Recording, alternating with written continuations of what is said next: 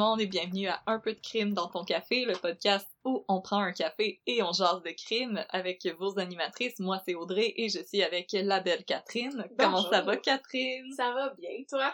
Eh, ça va bien. On a eu les résultats des élections américaines. Fait que j'ai jamais aussi bien dormi de toute ma vie. Euh, J'ai ma peau a jamais été aussi belle, puis euh, j'ai de l'espoir en l'avenir. C'est donc bien le fun. Je sais, c'est l'effet Biden. C'est l'effet Biden. Hey, euh, sais-tu pourquoi Donald Trump il peut plus aller dans le White House? Vas-y, dis-moi ça. Parce que c'est forbidden. Je pense qu'on devrait garder une, une section à la fin du podcast pour avoir euh, des jeux de mots comme ça sur la politique ou autre, ce serait le fun. Euh, je serais capable de vous en pondre des jeux de mots. euh, Inquiétez-vous pas pour ça. vous pouvez toujours compter sur moi. You've got a friend in me. euh, pour les puns, euh, d'ailleurs, euh, pour l'anecdote, euh, je, je me faisais tatouer hier et la tatoueuse m'a demandé d'arrêter de faire des puns avant de scraper mes lignes. c'est sur ton corps pour toujours. C'est pour toujours que je fais trop rire les gens. Il faut que j'arrête de faire rire les gens! Alors, qu'est-ce qu'on boit aujourd'hui, Audrey? Oui, donc euh, aujourd'hui, un peu de crime dans ton café. Nous, on va boire euh, du café de chez Pista. On va boire le Sierra Mazateca, qui vient du Mexique, de la région de l'Oaxaca. C'est la variété Bourbon Typica. Euh, Et les arômes, c'est chocolat au lait, nougat et caramel. Donc, nous l'avons préparé à la cafetière à piston, qui est personnellement ma façon préférée de préparer du café. Je sais pas pour toi, Catherine. J'aime vraiment pas ça, les cafetières à piston. Oh, Je suis ok. pas- Je suis pas, je suis pas bonne comme toi. Moi, j'en mets jamais assez. Puis là, le café est dilué, puis on dirait de l'eau de vaisselle. Puis on aime pas ça, l'eau de vaisselle, sauf quand on est dans un casse-croûte. Mais au moins, la cafetière à piston, ça me permet de me faire des bras. Fait que, on goûte. C'est une cafetière à pipes. Ah, c'est bon café. Ah, c'est, c'est vraiment un excellent café. Un petit peu acide, mais euh, je, ça, ça coule très bien. Euh, le full disclaimer, Pista ne nous a pas commandité. On a acheté le café nous-mêmes avec euh, une de nos 800 poches parce que Catherine et moi, on porte toujours quatre couches de linge. Mhm. Euh, on est allé nous-mêmes chez Aroma comme des grandes filles et on s'est aussi acheté des croissants pour les deux personnes que ça intéressait de le savoir. Et maintenant qu'on a notre café bien chaud devant nous, Catherine, je pense que tu as un cas euh, pour nous aujourd'hui, mais en fait j'espère parce que sinon je sais pas pourquoi. pour jaser des élections américaines puis de la météo. Puis du café. Euh, du café, c'est toujours le fun. Euh, donc, Catherine, tu as un cas pour nous aujourd'hui. Je te laisse la parole. Oui, je vais commencer avec une anecdote. Fait qu'aujourd'hui, on va parler d'une histoire qui est devenue éventuellement une légende urbaine de la ville de Montréal et qui est une histoire de fantôme. Parce que, supposément, la personne qui a été assassinée, dans le cas dont je vais vous parler aujourd'hui, revient hanter le quartier de Griffintown à tous les sept ans. Et là, on a enregistré cet épisode-ci la semaine dernière, et quand j'ai écouté l'audio pour faire le montage, j'ai réalisé qu'il y avait un bug informatique, technologique, whatever, et qu'il y avait un tac, tac, tac, tac, tac qui se faisait entendre tout le long de l'épisode, alors on n'entendait rien, et je pense que l'épisode est hanté. Oh non! Voilà, on va commencer ça avec ça. Mais on est même pas proche de Griffintown, elle a pris une méchante marche, la madame! J'essaie juste pour venir hanter ton Mac. Fait que là. On commence avec euh, mon histoire de fantôme. C'est l'histoire du meurtre d'une prostituée qui s'appelait Mary Gallagher. Ça se passe à Montréal en 1879. Et pour euh, ramasser tous les détails et vous raconter cette histoire-là, j'ai lu énormément d'archives et de vieux journaux qui sont tous disponibles sur le site de la BANQ. On voudrait remercier la BANQ. Si un jour la BANQ veut nous, euh, nous sponsoriser, moi je serais vraiment enchantée parce que c'est bien amusant de lire des vieux journaux, mais ça fait mal aux yeux. Et puis, euh, je confirme, moi aussi, euh, j'épluche souvent les, les archives de la BANQ. Euh, on s'ennuie de- d'aller vous voir à cause de, de la pandémie, mais sachez que nos abonnements virtuels sont très, très, très actifs et euh, on vous remercie beaucoup euh, pour vos services, euh, la BANQ. On vous salue. Oui, merci, parce que sans ça, j'aurais pas pu vous raconter cette histoire-là aujourd'hui. Euh, la plupart des détails que je vais vous raconter proviennent d'une série d'articles qui sont parus dans le Montreal Herald en octobre 1879, quelques mois après les crimes. C'est comme de la- de l'information qui est très très fraîche, c'est pas de seconde main, c'est c'est- c'est de la... On peut compter là-dessus. Mais c'est quand même vintage. C'est quand même pas mal vintage, puis le Montreal Herald, ça existe plus depuis, depuis une éternité, là. Oh on va Oh non! Oh non! Qu'est-ce qu'on va lire? Je sais pas, je Le sais pas. 7 jours? Le Allopolis, Oh! le Éco-Vedette, on a le choix! Est-ce que ça existe encore, le Allo Police? Je pense pas, mais l'éco-vedette, ça existe encore. Le dernière heure. Oh, la dernière Ça, ça, heure. ça aurait clairement paru dans la dernière heure. Ouais. Alors, on commence. On va s'imaginer une nuit de juin 1879. On est le 27 juin. On est à Montréal, dans le quartier de Griffintown. Un homme du nom de James Hartford se rend au poste de police du quartier qui est situé sur la rue Young. Je suis pas sûre si ça existe encore aujourd'hui, mais la rue Young existe encore. Je dois t'avouer que le Griffintown, euh, maintenant, c'est des tours, euh, c'est des belles tours à condo en vitre avec Oui. une belle vue sur des stationnements de McDonald's. Oui. Euh, C'est c'est vraiment, euh, c'est très swell. Et des fantômes! Et des fantômes! Donc, il y a Monsieur Hartford qui se rend au poste de police et il alerte les policiers. Venez vite avec moi, dit-il, il y a une femme morte dans l'appartement sur la rue William. Alors là, le constable Neil McKinnon accepte de suivre Hartford sur la scène du crime. Il est accompagné d'un autre policier, le sergent Clancy, et en route vers la scène de crime, il ramasse aussi deux autres policiers, le constable Bélanger et le constable Riley. Ils avaient absolument rien à faire ce soir-là. Non! euh, ils cherchaient des plans. Mais on va, on va se remettre dans le contexte. On est en 1879 et qu'il y a pas, ils ont pas de pagette puis ils ont pas de téléphone. Fait que, pour vrai, dans ce temps-là, euh, moi j'ai écrit des romans policiers et j'ai fait des, des, des recherches sur la police à Montréal. Et dans ce temps-là, la police patrouillait à pied, quand t'étais un patrouilleur, là. Ah, c'est quoi l'autre mot pour ça? En tout cas, les gendarmes, c'est ça. Les gendarmes patrouillaient à pied en équipe de deux, puis ils marchaient autour de comme un quartier, puis c'était ça leur corps de travail. Puis là, à toutes les heures, tu vas à la boîte de police, à partir du moment où il y a le téléphone, en 1879, je pense que c'est comme c'est les débuts, débuts, débuts de la communication téléphonique, mais tu vas à la boîte de police, puis t'appelles à la centrale pour dire qu'il y a rien à déclarer. La boîte de police, comme dans, comme dans Doctor Who. Comme dans Doctor Who, c'est une vraie affaire. Puis il y en a une au musée de la police que vous pouvez aller visiter. C'est dans le quartier des spectacles, sur possiblement la rue Saint-Urbain, mais je suis pas sûre. En tout cas, allez visiter le musée de la police, c'est bien intéressant. On vous l'écrira dans le descriptif de l'épisode 2. Exactement. Vous irez checker ça. Fait que là, là, je suis en train de get sidetrack vraiment facilement, là. Fait que là, tout ça pour dire qu'il y a quatre euh, gendarmes qui se rendent sur la scène de crime parce qu'il y en a deux qui croisent deux autres dans la rue pis ils disent, viens, viens, viens, on va aller voir un cadavre. Et là, ils arrivent au Avec 242. plaisir! Avec plaisir, monsieur, J'avais rien d'autre à d'autre. faire. Exactement. Fait que là, ils se rendent au 242 rue William et ils aperçoivent qu'ils s'aperçoivent qu'il y a un attroupement parce que, ben, les gens aiment ça, les, les, les accidents et les catastrophes, bien sûr. Oui, Alors, euh, ils font disperser la c'est foule. l'an- anciennement Facebook. C'est anciennement Facebook. Puis là, ils font disperser la foule et ils suivent James Hartford à l'intérieur du building au 242 rue William et jusqu'au deuxième étage où ils aperçoivent à leur arrivée un cadavre de femme. La femme est à moitié dénudée. Ouais. La femme est à moitié dénudée. Euh, ça, ça revient un petit peu par la suite dans les détails comme de- médicaux, légaux et les témoignages de, de scènes de crime. Euh, ben apparemment, elle a plus de chandail. Fait que là, elle a plus de chandail, mais elle a une jupe. Et elle est allongée sur le ventre et elle n'a plus de tête non plus. Elle a plus de chandail pis elle a plus de tête. Elle a plus de chandail, mais elle a plus La de tête. soirée commence mal. Ça commence vraiment mal. Mais sa tête se trouve dans une chaudière juste à côté du corps, fait qu'on est correct. Ah, ok. Et euh, elle a aussi une main qui a été tranchée. Il y a du sang partout sur le plancher, bien sûr, et sur les murs aussi. Les policiers font tour de l'appartement et se rendent compte qu'une femme dort dans une chambre attenante au salon dans lequel il y a un cadavre. Ils essaient de la réveiller, mais c'est pas facile. À vrai dire, selon Neil McKinnon, on dirait que la femme fait soit semblant de dormir, soit semblant d'être ivre, c'est pas clair. Cette femme-là, Ou les deux en même temps. ou les deux en même temps, mais tu sais, ils la secouent, ils sont comme, madame, madame, réveillez-vous, madame, puis c'est comme, ah, puis elle fait, tu sais, là, ils sont comme, voyons, on doit faire semblant de dormir, ça se peut pas, tu sais, il y a un cadavre juste à côté, qu'est-ce qui se passe? Et là, la femme qui fait semblant de dormir, ou peut-être pas, s'appelle Susan Kennedy. C'est elle qui habite au 242 rue William avec son mari, Jacob Mears. Le constable, le constable Neil McKinnon, réussit finalement à la réveiller et lui crie en pleine face, qui a tué la femme dans le salon? Qui? Qui? La femme, Saul, qui faisait peut-être semblant, répond L'homme qui était avec elle tantôt. Mystère. Les policiers l'amènent au poste de police et elle est questionnée par le chef de la police qui porte le beau nom d'Hercule Paradis. Oh, wow.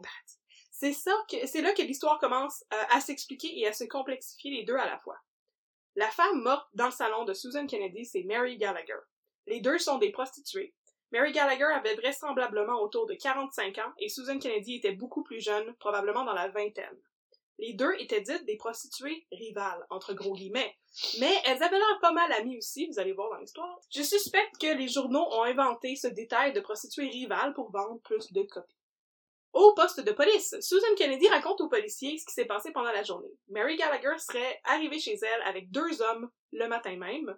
Les deux hommes étaient Michael Flanagan, un marin, et un capitaine de la marine non identifié. Mary Gallagher est arrivée avec eux un peu avant 7 heures du matin. Ils auraient bu et passé des heures en dissipation, en guillemets, comme ils disaient dans les journaux à l'époque. C'est le terme qu'ils employaient pour faire le party.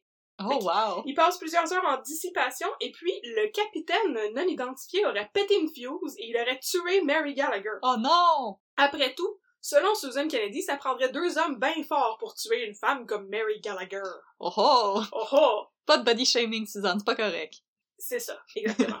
c'est pas trop spécifié. Ça dit qu'elle avait une stature comme imposante, mais c'est 1879 puis c'est une prostituée, pas une aristocrate, fait qu'il y a pas vraiment de photo d'elle qui existe. On sait pas trop de quoi elle avait vraiment l'air, Mary Gallagher. Non, puis euh, j'avais essayé de, de googler quand tu me parlais de ton cas, puis je dois avouer que je tombe sur des photos, mais je, je, je, je sais pas si c'est elle ou si c'est juste... ou si c'est Suzanne Kennedy, c'est Oui. jamais vraiment clair. Non, c'est ça. Les policiers sont bien impressionnés par l'histoire de Susan Kennedy et lui demandent Mais là, tu sais, le capitaine qui a tué Mary Gallagher, est-ce que tu l'as vu faire? L'as-tu vu commettre le meurtre? Puis elle dit Non, mais je l'ai vu se laver les mains après Il avait un couteau avec un manche blanc. Puis les policiers sont comme C'est Comme intéressant, mais c'est dur de décapiter quelqu'un avec un couteau. Bon, pas- ouais, c'est ça. Ça, Fait ça que- prend de la motivation. et bon. Fait que là, les policiers lui demandent, ben là, tu sais, si tu l'as pas vu, mais qu'après ça, tu l'as vu se laver les mains et qu'il avait un couteau, pourquoi t'es pas venu voir la police? Puis là, elle répond, la meilleure excuse de tous les temps. Parce qu'il est My beau, body is ready. il est beau, et je voulais lui donner la chance de se sauver. Écoute, Oh. euh, écoute, moi, je, je la file, Suzanne Kennedy, là. Si, euh, si Oscar Isaac arrive chez nous en stock de capitaine, moi aussi, je vais l'aider à se sauver. Je vais dire, euh, tu peux même utiliser mon, mon backdoor, euh, si ça te le tente, euh, nudge nudge. Hey, voyons donc. Les, les jokes, là. Ah, les jokes de beau capitaine. Anyway, la police n'y croit pas vraiment à cette histoire de, ben, je voulais lui donner un petit head start, puis lui donner la chance de se sauver. Ben, voyons donc, ils ont-tu déjà vu ça, un beau monsieur, eux autres? en costume de capitaine, en bord de ça, Je suis sûre que tous les policiers qui sont inclus dans cette histoire-là, surtout le constable Neil McKinnon, ils, ils devaient être pas mal, tous pas mal cute, là, je suis certaine. On, Ben, on j'avoue tous que... se donner le bénéfice du doute. C'est, c'est toute une gang d'Irlandais, fait que je vois comme euh, Ouais. Colin Farrell euh, multiplié euh, dix fois. C'est vrai, j'ai oublié de le mentionner, je l'avais fait la première fois quand l'épisode a été hanté par le fantôme de Mary Gallagher, mais on, on se rappelle que, en fait on se rappelle pas, peut-être qu'on vous l'apprend, en 1879, Griffintown c'était le quartier des immigrants irlandais. Fait que tout le monde qui est, dans, ce- qui est mentionné dans cette histoire est premièrement anglophone, deuxièmement irlandais, troisièmement sous la plupart du temps. C'est juste C'est- c'est comme ça que ça fonctionnait apparemment. C'est une réalité, on n'est pas en train de, de faire des mauvaises blagues. euh. Ben, on, on peut pas généraliser, c'est pas une réalité pour tout le monde, c'est une réalité pour tous les personnages de cette histoire qui, tout le monde vient constamment en cours après ça pour dire que leurs voisins puis leurs amis sont sous puis c'est pas mal ça qui arrive, là. Il y a beaucoup de, Il y a beaucoup de dissipation à cette époque il y a beaucoup de dissipation. Alors là, euh, elle dit aux policiers que, bon, la madame a été décapitée par un capitaine qui n'a pas de nom et qui s'est sauvé parce qu'il était beau. Et pendant l'interrogatoire arrive un nouveau policier qui est le détective Cullen. Oh! Oh, le détective Cullen, Mais là, on a un Jacob et un Colin. Ha, ha, ha! Fait que là, le détective Cullen, c'est lui qui est responsable du cas, et il l'a trouvé chez Susan Kennedy pendant qu'il faisait le forensic. Il a trouvé l'arme du crime, c'est une petite hache avec une lame de 2 ou 3 pouces, c'est selon, et il y avait des cheveux gris sur la lame, comme sur la tête de Mary Gallagher, qui avait 45 ans, on s'en rappelle. Ça tombe bien, la tête était juste là dans le baril, on a pu, euh, dans le seau, on a pu checker ça live de même, puis on était comme, ouais, c'est la même affaire. Il a clairement pu prendre la petite hache, puis là, tirer les petits cheveux pleins de sang, puis les comparer aux cheveux sur Les la mettre tête. un à côté de l'autre, faire, c'est exactement si- pareil. CSI Griffintown. CSI Griffintown en 1800. En Je pense que 1879. c'était pas très recherché, hein, c'était... Alors là, là, cette histoire de capitaine avec son couteau aux manches blanc, ben, ça commence à être de moins en moins cohérent et les policiers se disent qu'ils ont compris tout ce qui se passait. Susan Kennedy a évidemment tué Mary Gallagher, sa prostituée rivale, avec la petite hache. Il y a pas de capitaine, il y a pas de couteau. Y a pas de Les- colonel Les moutarde. policiers en sont convaincus. Mais, cela dit, elle n'est qu'une petite femme et Mary Gallagher était, selon les journaux, assez bacaisse. Aurait-elle chemins. capable de la décapiter? On ne sait pas trop. Clairement, elle a eu de l'aide alors, et il ne reste plus qu'à mettre Susan Gallagher, euh, Susan Kennedy, pardon, en prison, et à retracer les mystérieux hommes qui étaient chez Susan Kennedy la veille, soit Michael Flanagan le marin et le capitaine de la marine non identifié. Mais là, ils ont déjà pris la mer et ils sont partis. Pas encore. Il y aurait peut-être eu Il y intérêt à faire aurait ça. peut-être eu intérêt à se sauver euh, On sait en pas trop- on sait pas trop comment ça marche la, la marine dans ce temps-là. Fait que là, le lendemain matin, un policier du nom de Thomas McCormick découvre Michael Flanagan, le marin, un des deux hommes qui était chez Susan Kennedy la veille, qui marche au bord du canal de la Chine, en direction du pont Wellington. C'est très précis. Il est Le arrêté la sur le spot et jeté en prison. Et après ça, la police ratisse la ville et pose sans doute des questions à beaucoup de monde, mais il n'arrive jamais à retracer le mystérieux capitaine de la marine sans nom dont parlait Susan, celui qui aurait prétendument tué Mary Gallagher avant de se laver les mains et de se sauver avec sa belle face. Alors. gens, avez-vous vu un beau monsieur en habit de capitaine? Les gens sont comme, Ah, non. Ah, non. Non, non, Ils vont cogner à la porte à côté, puis là, au bout de 3-4 maisons, ils sont comme, ah, bon, tanné, là. Ouais, c'est- j'ai d'autres choses à faire, là. Tu viens-tu te dissiper? Ça va, ça va faire, là, on va aller à la taverne. Fait que là, on va faire un petit saut en arrière et passer en revue tout ce qui est arrivé dans la journée du 27 juin 1879, durant laquelle Rewind. Mary Gallagher a été assassinée. Tout ce qui va suivre en termes d'informations, je le tiens des articles de journaux du Montreal Herald qui, à l'époque, apparemment, publiaient intégralement les témoignages de cours. Fascinant. Toute l'info qu'on a ici, là, c'était des gens qui sont allés témoigner pendant le procès de Susan Kennedy. Et euh, j'ai placé les témoignages en ordre chronologique pour dresser un portrait de la journée. Alors, on commence trois jours avant. On est le 24 juin. Mary Gallagher rencontre Michael Flanagan, un marin random, dans une taverne. C'est la Saint-Jean, mais c'est probablement pas la Saint-Jean dans ce temps-là. On est en 1879, on sait pas trop. En tout cas, ils font le party ensemble. Et éventuellement, ils croisent Susan Kennedy et continuent à faire la fête avec elle. Le procureur de la couronne, Maître Devlin, qui va entrer en jeu plus tard, va appeler ça passer son temps en dissipation. C'est de lui que je tiens l'expression. C'est une belle, une belle belle façon de parler de ça. On Vraiment. vous encourage à utiliser cette expression-là. Euh, La prochaine Mhm. fois que vous arrivez hangover au travail, vous avez juste à dire que vous étiez en dissipation. J'ai passé mon temps en dissipation. En dissipation. Voilà. Et les gens vont faire « Oh! Mhm. Je savais pas que t'étais un liquide. Fait qu'ils étaient en dissipation en 1879 du 24 juin jusqu'au 26 juin. Puis là, dans la nuit du 26 au 27, Susan Kennedy elle décide de retourner chez elle au 242 rue William parce que ça fait quand même deux jours qu'elle avait le party non-stop puis qu'elle est pas retournée à la maison. Faut, faut dormir, En fois, plus, elle est mariée, Susan Kennedy, Oh! avec un monsieur qui s'appelle Jacob Mears. Elle a pas l'air d'avoir des super bons rapports avec son mari, mais bon, éventuellement, faut bien rentrer à la maison pour euh, prendre une douche, je sais pas. S'hydrater. S'hydrater, Hydratez-vous! manger si- un peu, je sais Là, là, si depuis euh, le début de l'épisode, vous avez pas... euh, vous faites juste boire du café, oubliez pas de boire de l'eau. hein, Oui. ça- C'est bon du café, mais ça déshydrate. Ça déshydrate pas mal. Alors, elle rentre chez elle pour se reposer le 26 juin au soir et le lendemain matin, aux alentours de 6h20 le matin, Mary Gallagher et Michael Flanagan arrivent pour continuer le party! Ça réveille Ellen Burke, la voisine écornifleuse de Susan Kennedy. Oh, les voisines écornifleuses, qu'est-ce qu'on ferait sans elles? Oh, tabarouette! Plus de dissipation, probablement. Probablement plus de dissipation. Et là, je dis qu'elle est écornifleuse. C'est pas parce que je veux parler dans le dos des gens qui vivaient en 1879, c'est parce que la majorité des informations qu'on a sur le cas, ils proviennent du témoignage d'Ellen en cours. Elle avait l'air de passer tout son temps à écouter ce qui se passait dans l'appartement d'en haut, en prenant des notes, parce qu'elle a des, elle a des événements, elle rapporte des événements qui se passaient à des heures très précises. C'est elle qui dit que justement, Mary Gallagher arrive à 6h20 le matin. Ah, elle, ça aurait été le genre de personne à vouloir te donner ses fan theories sur Game of Thrones. là. Ouais, clairement, clairement. Elle donne ses fan theories sur ses voisins.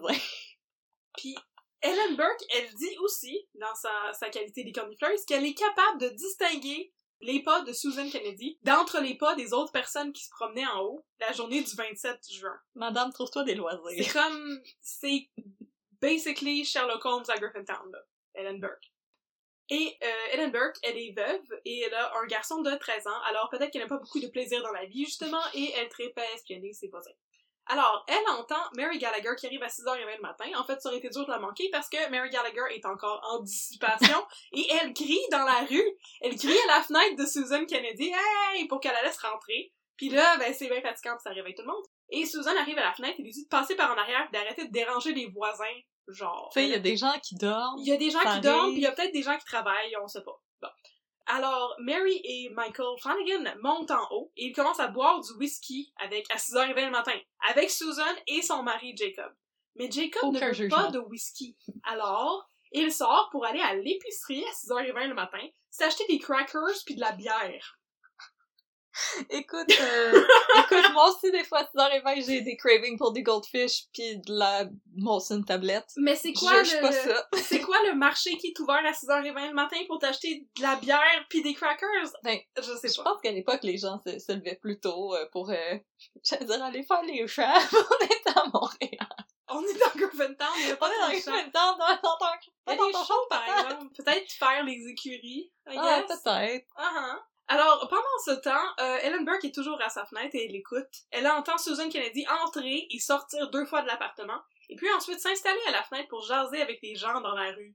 Elle avait l'air d'aimer ça, jaser avec les passants, installée à sa fenêtre. Susan Kennedy.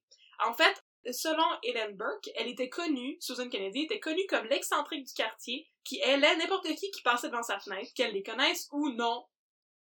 Voilà, c'est ça. Ah, fait que c'est l'origine des DM sur Facebook. C'est vraiment ça. Fait qu'elle s'assoyait à sa fenêtre, puis elle faisait de la couture ou je sais pas quoi, puis il y a quelqu'un qui passait dans la rue, puis elle était comme Hey, comment tu t'appelles toi? Comment ça va? Conte-moi donc ta vie. puis c'est sans doute pour ça qu'Ellen Burke était tellement attentive au mouvement de sa voisine, parce que Susan Kennedy lui tombait ses nerfs. ça devait être ça. Alors, vers 10 heures du matin, il y a un groupe d'enfants qui passe. Les enfants étaient apparemment des petits voyous qui aimaient tourmenter le mari de Susan, Jacob Mears. C'est pas des petits schnappants. Fait que là, ils s'en vont sur sa fenêtre, puis là, ils la voient, puis là, ils crient « Il est où ton mari? Il est où ton mari? Gna, gna, gna, gna, gna, gna, gna. Dans ma tête, c'est comme ça qu'ils sont. Euh, moi, dans ma tête, c'est comme coquille. On n'est pas encore arrivé à ce bout de la oh, curse. Mais c'est vrai, on a déjà dit qu'elle était prostituée, fait que bon, en tout cas. Euh, elle leur dit qu'elle ne sait pas il est où Jacob Mears et qu'elle espère que le bon Dieu va le lui rendre sain et sauf. Madame, il est parti s'acheter des animal crackers, là. Il est pas, il est pas parti en mer. Non, c'est, pas, c'est pas très clair. Fait que là, les enfants trouvent que, apparemment, c'est une, une réponse un peu originale et ils lui demandent du tac au tac, t'es-tu saoul, Susan? Et Susan leur répond, je suis pas plus saoul que vous! J'ai tellement de questions. à l'époque, fait que, c'est, fait que, elle, est-ce que les enfants buvaient ou est-ce que, j'ai tellement de questions. Je sais. Moi, je pense que c'est parce que les enfants étaient ivres aussi. C'est les petits voyous! Tout le monde est en dissipation, il y a pas grand chose à faire à cette époque-là, il y avait pas de Xbox, il y avait pas de Fortnite, Non. Euh, écoute, euh, hein. Puis, anyway, c'est ça. Tout le monde avait l'air de dire que Susan Kennedy avait le coude pas mal léger dans cette histoire-là, dont Ellen Burke, tu sais. Ah. Puis c'était le je te file, des. Irlandais. Puis ils buvaient du whisky à 6h20 le matin. Fait que moi, j'ai, moi, ma théorie, c'est que les enfants étaient sous aussi. Écoute, un petit café irlandais, là. Un petit café irlandais quand tu te réveilles. Anyway, c'est maintenant qu'arrive une autre voisine de cette chère Susan, Catherine Colden. Catherine Colden habite de l'autre côté de la rue. Et le 27 juin, elle passe la journée à faire de la couture en regardant par la fenêtre. Fait qu'on l'a dit, il n'y a pas d'Xbox, rien. Euh, elle voit Mary Gallagher entrer à 6h20 avec Michael Flanagan. Jusqu'à date, ça va. Et elle voit aussi euh, Susan qui vient à la fenêtre plusieurs fois. Et à 11h, elle aperçoit une altercation entre Susan et Mary Gallagher. Susan est là à crier aux passants dans la rue, same old, et Mary vient la voir. Elle est en train, elle essaie de lui parler puis d'attirer son attention, puis elle l'énerve un peu, puis elle tire sur sa robe, puis elle est comme gna gna gna, Susan, Susan, Susan. Puis là, tout à coup, Susan lui dit. Susan lui dit, laisse-moi tranquille, sinon je te défonce la tête avec une hache. Ah, c'est c'est très précis, Suzanne, hein? euh, Fais attention. C'est pas, c'est très précis et incriminant aussi. C'est? C'est, euh, bon. Alors, Catherine Colden, c'est ça qu'elle a entendu. C'est ben donnant comme preuve, on va s'entendre. Puis là, vers midi, Jacob Mears, le mari de Susan qui était parti acheter des animal crackers et de la bière, revient chez lui et il trouve sa femme au lit avec Michael Flanagan, le marin random. Oh, Simonac! Oh, il est arrivé au mauvais moment. Fait Il a là, pris trop de temps à choisir cette rescue. hey, s'il était arrivé une heure avant, elle était à la fenêtre en train de dire à, à Mary Gallagher qu'elle allait lui défoncer la tête à coups de hache. Ben, c'est ça, ça t'apprendra à hésiter entre tomates séchées pis euh, poivre. puis parmesan, la meilleure sorte de cracker. Fait que là, il confronte, Jacob Mears confronte sa femme et lui dit, est-ce que tu m'as trompé, Susan? Et là, selon Ben là- ses dires à lui, Susan lui répond, ta gueule. Mais en anglais, shut up. shut up. Alors il repart bien triste avec sa bière et ses crackers. Oh, mais il y a des crackers. Au moins. C'est c'est toujours ça. Puis là, juste un petit peu plus tard, là, c'était midi, tu sais, juste un peu plus tard, vers midi 30, la sympathique et cornifleuse de service, Madame Ellen Burke, entend beaucoup de fracas à l'étage. Elle entend quelque chose de lourd qui tombe, bang! Puis des coups, bang, bang, bang! Elle décrit le son comme des coups d'orle, entre guillemets, pas des coups secs. Fait que c'est pas comme, c'est plus comme, non, c'est pas ça. Je, en tout cas, c'est une mauvaise imitation. On fait des sons avec Catherine Oui, et. Audrey. C'est comme, un- puis c'est aussi comme, voilà. C'est comme ça. Pis comme ça, fa, fa, fa. fait qu'elle entend des coups qui sont comme amortis, pas des coups qui sont secs. En tout cas, ça va être, ça va être important plus tard. Les coups sont tellement des notes, là. forts que ils font tomber le plat du plafond d'Ellen Burke, pauvre Ellen Burke. Oh, mon beau plafond en Mon plomb! beau plafond en stuc qui me Oh, tombe sur la correct. tête. On va pouvoir mettre du beau stucco. Oh, ça va être joli. Ça va être beau dans les années 70 quand on va fumer. Alors, ensuite, tout redevient silencieux. Vers 2 heures de l'après-midi, Hélène entend Susan qui va à la fenêtre, mais celle d'en arrière cette fois-ci, fait que peut-être qu'elle bouge en maison, comme la fenêtre. En bonne commère de quartier, elle s'approche, et elle entend Susan qui dit « Je cherchais ma revanche, et maintenant je l'ai eue! Moi aussi, Ah euh, moi aussi, c'est comme ça que je parle. Ah! Ah, quelle preuve incriminante! À toutes les fois que je parle, après, il y a un coup de tonnerre. C'est littéralement ça. Moi, je l'imagine, tu sais, comme, euh, avec un gros couteau puis une pierre Ah oui. aiguisée pis c'est comme schlick. Ah, je voulais ma revanche, schlick. Je l'ai eu. Ah, ah, schlick. Avec Alors? une petite trace de sang en face, là. Là, il est... Ah, bon, vers 4 heures l'après-midi, Ellen Burke voit Susan Kennedy descendre dans sa cour en arrière. Fait que là, elle est restée dans la cour en arrière pour l'espionner, tu sais. Et remonter avec une chaudière d'eau. Oh! Et là, on arrive au soir. Il est environ 6 heures du soir et on retrouve le ch- notre cher Jacob Mears qui a passé toute la journée à se promener avec sa bière et ses crackers. triste que sa femme se prostitue, sans doute, ou peut-être euh, triste parce qu'elle lui a dit de fermer sa gueule. Ah, pauvre Jacob, je le, je le feel. Un des deux. Ben, moi aussi je le file, puis je vais le filer plus tard dans l'histoire aussi, là. Euh, Il a des crackers. en tout cas, il, il revient à la maison pour souper. Il faut bien, hein. Ben, Et il a juste mangé des crackers, il a faim. Il a juste mangé des crackers puis de la bière, puis il est triste, puis c'est pas parce que sa femme le trompe que, comme, il peut pas partager un repas avec elle, tu sais. Tu sais, ça, on peut On quand est même, tous civilisés, on peut là. quand même manger des patates ensemble. Ils peuvent quand même manger des patates ensemble. C'est vrai, c'est des Irlandais. Du chou, des patates, des saucisses. Et voilà. Voilà. Fait que là, il entre dans la maison à 6 heures le soir et il découvre un cadavre dans son salon. Oh, Simonac. Fait que là, il se fâche contre sa femme. journée. Puis il lui dit, Ciboire, qu'est-ce que t'as fait? Et il dit pas ça parce que c'est un Irlandais, fait qu'il parle en anglais. Mais c'est ça. Ciboire, qu'est-ce que t'as fait? Et elle lui répond, You shut your mouth! T'aurais dû rester couché, Jacob. C'est pas ta journée. Ah, c'est pas sa journée, tu sais. Là, elle lui dit encore de fermer sa gueule et elle le met dehors, même pas de souper ni rien, net, frais, sec. Là, Ah. Jacob Mears est De sans doute retour aux allé- crackers. Exactement, il est sans doute allé chercher d'autres crackers et d'autres bières, puis il a continué à se promener dans la rue, tu sais, là, il y a un petit trou dans l'histoire, mais vers 9h le soir, donc 3 heures plus tard, il est encore dans la rue, avec ses crackers puis sa bière, puis il croise les petits voyous. Oh non! Oh, les petits Oh, voyous non. qui ont demandé à Susan Kennedy si elle était saoule le matin même. fait que là, les petits voyous, euh, je l'ai déjà mentionné, il paraît qu'ils aimaient beaucoup courir après Jacob Mears et l'agacer. C'était vraiment des petits bullies, là. Il était vraiment fatigant. Puis, Jacob Mears, c'est important de mentionner qu'il est décrit par les différentes personnes impliquées dans le cas comme étant une personne un peu marginale, pour ne pas dire étrange. Certaines personnes disent qu'il y aurait eu des enjeux de santé mentale et d'autres qu'il semblait avoir un retard au niveau cognitif. Bien sûr, c'était pas dit dans ces mots-là, on est en 1879. Fait que vous pouvez imaginer à quoi ça ressemblait dans les journaux. Mais en tout cas, Nous, on a décidé d'être polis. on a décidé d'être poli et en fait, ben on sait pas si on peut prendre ça pour du cash non plus. C'est, je veux dire, Oui. on est en 1879 et les gens sont pas particulièrement compréhensifs à l'égard de la différence. C'est c'est comme juste, euh, puis euh, si ça nous vient de- d'une gang de petits Chris euh, qui, les- qui lui crient qu'ils sont cocus, on les écoutera pas trop. cocu, cocu, cocu, qui baise oreille. Voilà. Cocu! En tout cas, les petits bullies arrivent dans la rue puis ils courent après Jacob en le niaisant. C'est pas très clair qu'est-ce qu'ils disent, mais en tout cas, ils sonnent encore comme ça. Et là, finalement, Jacob se fâche et il leur dit « Laissez-moi tranquille! J'ai déjà assez de trouble de même, il y a une madame pas de tête en haut! » Oh, wow! Voilà. Plot twist. Puis là, les petits gars sont comme « Ah! » Ils trouvent ça bien heavy comme information. Ils sont comme, wow, wow, wow, c'est pas ça que je voulais, je voulais juste te niaiser, Wow, là. wow, Je m'attendais pas à un boom flippet. Non, c'est ça. Vraiment pas. C'est le reverse ou non. Fait que là, ils, ils trouvent ça bien intense comme information. Fait que qu'est-ce qu'ils vont faire? Ils vont faire ce que toute personne censée serait allée faire dans un cas comme ça. Ils vont aller demander à Alan Burke qu'est-ce qui se passe! Ok, une Ah, c'est tout sur tout! une chance que c'est pas arrivé maintenant, parce qu'il aurait été faire un TikTok à côté du cadavre. C'est, ouais, c'est littéralement ça. Fait qu'ils vont pas voir la police qui était dans deux rues à côté, ils vont voir Alan Burke. Bon. Là, ils disent, Madame Burke, Madame Burke, il y a un cadavre en haut! Puis là, Madame Burke leur répond, ben non, allez vous perdre, gang de petits voyous. bon. Et, malgré tout, Ellen Burke commence à réfléchir au bruit en haut qui était comme, ou, ou comme ça. Et au plafond qui tombait, puis là, la chaudière d'eau. Puis elle est curieuse. Et là, quelques minutes plus tard, il y a une de ses amies, Madame Hopkins, qui vient la voir. Elle dit Oh my god, j'ai entendu dire qu'il y avait un cadavre en haut, on va-tu voir? Là, Madame Burke est comme. Elle fait sa scène ni touche un peu, puis comme Ew, non! Oh non! Jamais de la vie, quoique Je- peut-être que ça je- m'intéresse. Je me mets, je mets jamais des affaires de mes voisins, je sais pas de quoi tu parles. Non, Moi, non. Comme non, non, non, Franchement. non, ça, ça m'intéresse pas, je, je veux rester ici puis Non, écouter. je suis en train euh, d'égrainer mon District 31 chapelet. sur la radio, puis euh, voilà. Je suis en train d'égrainer mon chapelet, là, tu me déranges. puis de faire mon TV hebdo. Puis là, elle dit, ouais, mais tu sais, peut-être qu'on pourrait aller voir ce qui se passe, mais juste si notre autre amie, Madame Hartford, vient avec nous.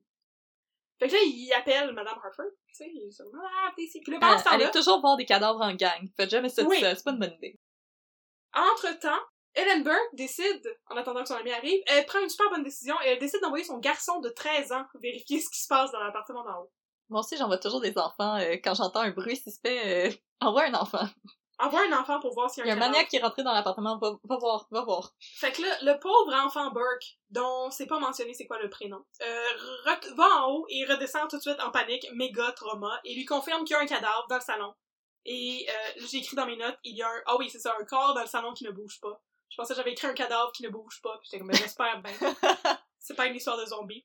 Ben là, c'est pas trop clair comment étaient faits les appartements puis comment l'enfant a réussi à rentrer dans l'appartement. Puis je pense que c'est comme une espèce de duplex puis comme les portes se barrent pas nécessairement. Fait que là, il aurait pris l'escalier à l'intérieur qui communique avec tous les apparts pour aller voir en haut, c'est quelque chose comme ça. Anyway, il est rentré, il y a un cadavre, il est. Et là, euh, Ellen Burke et ses deux grands chums décident de monter en haut pour voir ce qui se passe. Puis là, Une soirée de sacoche. une soirée de sacoche et on est revenu au début de l'histoire, il y a un cadavre. Alors Madame Hartford, l'amie de Ellen Burke, envoie son mari, Monsieur James Hartford, aller au poste de police où il croise le constable Neil McKinnon puis là, on recommence l'histoire. Bon.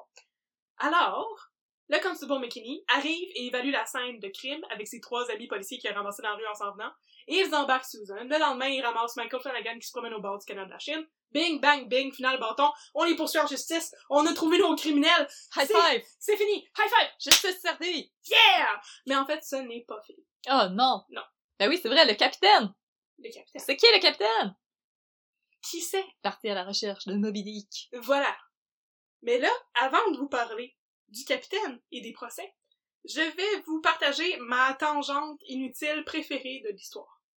Parce que t'écoute. puisque les journaux publiaient les témoignages de cours de manière intégrale, incluant les fautes d'orthographe, de Ah. transcription, euh, il y avait beaucoup d'informations qui servaient à rien, finalement, mais qui faisaient partie des témoignages de cours ce jour-là. Alors, je vais vous parler de l'histoire de deux hommes, deux John, John Reagan et John King. Ce sont deux hommes qui se sont croisés dans un bar juste après la, bar- la, la mort de Mary Gallagher. C'est ça d'un gars qui rentre dans un bar. C'est ça, a man walks into a bar, c'est cette joke-là. Alors, John King était dans une taverne sur, ça disait le Victoria Square, ce que j'imagine est le Square Victoria, O-A-C-I. Je pense pas qu'il y avait le O-A-C-I. Il y avait pas le. OACI à l'époque, c'est triste. Alors John King est dans une taverne sur le Square Victoria OACI, mardi le 1er juillet, donc on est trois jours après le La fête du Canada. c'est la fête du Canada, puis lui il est un Irlandais, puis il est peut-être comme yeah, brop brop, Canada. Alors, il est 3 heures de l'après-midi, il est dans la taverne, et il rencontre un autre homme qui s'appelle John Reagan. Il y avait pas beaucoup de noms dans ce temps-là. Les options étaient limitées. Non, il y avait pas beaucoup de noms. Alors, les, John King dit que lui, il buvait, mais là, il rencontre John Reagan. John Reagan lui dit, on va prendre d'autres verres ensemble. Puis John King répond, oh non, mais moi, j'ai assez bu, tu sais, je vais prendre un verre de lait. Ah, recommander un verre de lait dans un Un bar! verre de lait dans un bar en Puis dans le temps, les gens 1879. fumer en dedans. Oh! C'est l'enfer. Fait que là, lui, il boit son Non. vieux lait chaud. Non! Puis John Reagan boit un autre whisky. John Reagan, il est complètement paf. Puis là, éventuellement, il commence à parler de euh, leur travail. Parce qu'à l'époque, il y avait, il y avait ce qu'on appelle des journaliers. Qu'il y a du monde qui ont jamais de, de job fixe. Puis ils C'était comme- les pigistes de l'époque. C'est les pigistes de l'époque, mais tu vas faire euh, du, du, pigisme n'importe où que tu peux. Fait que là, il commence Dans à parler de où est-ce qu'il travaille. Et euh, King répond à Reagan que lui, il n'a pas travaillé depuis la mort de Mary Gallagher sur William Street. Alors Reagan lui dit Ah, est-ce que tu es un jury sur le procès Puis King lui répond Non, mais j'étais sur William Street. On, on sait pas trop ce qu'il veut dire par là, puis il revient jamais là-dessus. Ils partageaient des crackers avec Jacob. Peut-être, hein, peut-être. Fait que là, Reagan lui demande Est-ce que t'étais là quand elle est morte, la femme? Puis King il répond Ben j'étais là tout le matin. Puis je suis allée prendre un verre, mais je connaissais bien les gens chez qui elle a été tuée. Fait que oui, c'est peut-être un ami de Jacob Mears avec qui il mangeait des crackers. Mais là, ils sortent, les hommes, les deux John, John King avec son verre de lait, puis John Reagan super sous. Puis là, ils sortent, puis ils jasent, ils sont comme Ah, on vient du même coin, on va partager une calèche pour rentrer chez nous. Donc là, il, il prend le cheval de droite, puis je prends le cheval de gauche. C'est ça, fait que là, il y a une calèche, en comme wow, wow, wow, wow. Fait que là, il se dirige vers Griffintown, tic tac tic tac tic tac tic tac. Puis là, euh, quand il passe devant la station de police sur la rue Young, Reagan, il fait signe au conducteur de calèche d'arrêter la calèche. Wow! Puis là, il oh! vers John King, complètement sourd, puis il dit « Tu es l'homme que je cherche! Tu as tué cette femme! » Boum, flippette! Boum, flip it! Puis là, il lui dit qu'il est en fait un détective en civil! C'est Et un private eye! C'est un And he's watching you! Voilà. He's watching you! Fait que là, il le force à rentrer au poste de police en disant « Je suis un détective, faut que tu viennes avec moi! » Puis il rentre dans le poste de police, puis il dit « Regardez, regardez les gars, regardez les gars, j'ai trouvé l'homme qui a tué Mary Gallagher! » Puis les policiers sont comme « T'es qui, toi? » Parce qu'en fait, Boum! il était flippant. en fait, John Reagan n'était pas un vrai policier. Il alors était juste un gars sous. il était juste un gars sous. Alors les deux sont arrêtés et interrogés. Ah, quand je suis ça, j'aime ça arrêter des gens. C'est le Voilà. fun. Alors c'est la fin de l'histoire. John King avait rien à voir avec le meurtre de Mary Gallagher. John Reagan s'est fait passer pour un policier pour rien du tout. Je Et que on ma parle plus jamais de ces deux hommes-là dans tout le reste du procès. C'est la plus belle tangente que j'ai jamais entendue. Je suis vraiment satisfaite. C'est, vraiment bien. Alors maintenant, on arrive euh, dans euh, ce que j'appelle le procès de Susan Kennedy-No Chill. No chill. No chill. Susan Kennedy et Michael Flanagan sont poursuivis en justice individuellement parce qu'ils sont pas accusés exactement de la même chose et il y a un procès par euh, charge judiciaire, j'imagine. Fait que là, Susan Kennedy est accusée de meurtre et elle a son procès quelques jours avant Michael Flanagan. Euh, Michael Flanagan, lui, on va, on va y revenir plus tard, mais il est accusé de meurtre, puis il est accusé aussi de accessory to murder, donc de complice, j'imagine, dans un meurtre. Le procès de Susan Kennedy est le premier des deux, même si les deux se déroulent assez simultanément, et son procès commence le 1er octobre 1879. L'avocat de la couronne est un dénommé Maître Devlin, et il est bien éloquent, et il semble ben ben brillant. Et les avocats de la défense sont Maître McMaster et Maître Greenshields, qui eux ne semblent pas très éloquents, pas très brillants, ni très utiles, parce que, ben, Susan Kennedy, elle a pas vraiment de défense. Autre que, non, non, je te jure que c'était pas moi. Oh, autre que je, suis- je suis convaincue que c'était ce capitaine sans nom qui est parti et qu'on n'a jamais retrouvé. Avec sa maudite belle face. Avec sa petite face toute cute. Alors, Devlin, le maître Devlin commence par présenter le crime avec tout ce qu'on vient de vous résumer, à deux différences près. D'abord, il dit que le meurtre a été commis aux alentours de midi. Or, selon Ellen Burke, tout le barda qui a cassé le plâtre dans son plafond est arrivé à midi 30. Ça ne semble pas faire une grosse différence, mais ça va devenir important. Ensuite, ensuite dans son, dans son interlocution d'ouverture, Devlin a expliqué au jury que Susan, quand elle a été questionnée par le détective Colin et le chef de police Hercule Paradis, elle a d'abord dit que c'était pas le capitaine sans nom qui avait tué Mary Gallagher, c'était Michael Flanagan. Puis ensuite, elle a changé son témoignage pour euh, blâmer non plus Michael le marin, mais bien, entre guillemets, un monsieur qui s'est sauvé. Le capitaine, avec capitaine. son couteau au manche blanc. Oui, Là, J'étais comme, y a-tu un autre monsieur? Attends, je sais plus, là. on sait pas trop. Puis Encore là, café! Maître Devlin n'y n'y croit pas du tout. Non, pas- jamais dans son temps. Et il dit que c'est The story of uh, the young man is devoid of truth. Pas de vérité Il ici. n'y a pas de vérité là-dedans. De la vérité! Il n'en a pas! Devoid of truth. You can't handle the truth, comme dirait Jack Nicholson. Mais c'est pas ça qu'il dit. Mais il, il- il parle bien, euh, Maître Devlin. Il parle mieux que moi. Ah, il était éloquent. Il est Il, a une belle perruque poudrée. Y avait-tu des perruques poudrées dans le temps? hein? J'espère, comme les barristers en Angleterre. Ah ouais. Ah ouais. Alors, il convoque le premier euh, témoin à la barre, et le témoin est le coroner Joseph Jones. Alors, le, Joseph le Jones. coroner, le coroner explique qu'une enquête préliminaire, ok, non, le coroner explique qu'une enquête préliminaire a été faite après le meurtre, et a déterminé qu'il fallait faire un procès pour meurtre. Willful murder, fait que meurtre délibéré, délibérément tuer quelqu'un, à Susan Kennedy, à Michael Flanagan, mais aussi à Jacob Mears, le mari de Susan. Reverse Uno! C'est pas mal reverse ou non parce que y aura, Jacob Mears aura jamais de procès. Ah! Ah! Il, il était parti chercher des crackers puis ils l'ont jamais retrouvé. Lui, il est tombé entre les cracks du système judiciaire. Il s'est caché entre deux boîtes de crackers. parce que tout le monde trouvait qu'il avait l'air trop bizarre. je veux pas vraiment y parler, fait que je vais juste faire semblant que j'ai rien entendu. Bye, là. Ouais, c'est ça. Mais on va y revenir, moi je trouve que c'est intéressant comme indice. Il, ensuite, Joseph Jones, le coroner, décrit la scène de crime en racontant que la tête était dans un bucket et la main chopée près du corps, comme on vient de décrire aussi. C'est une grosse soirée. Ensuite, il parle à un architecte qui porte le beau nom de George Glackmeyer.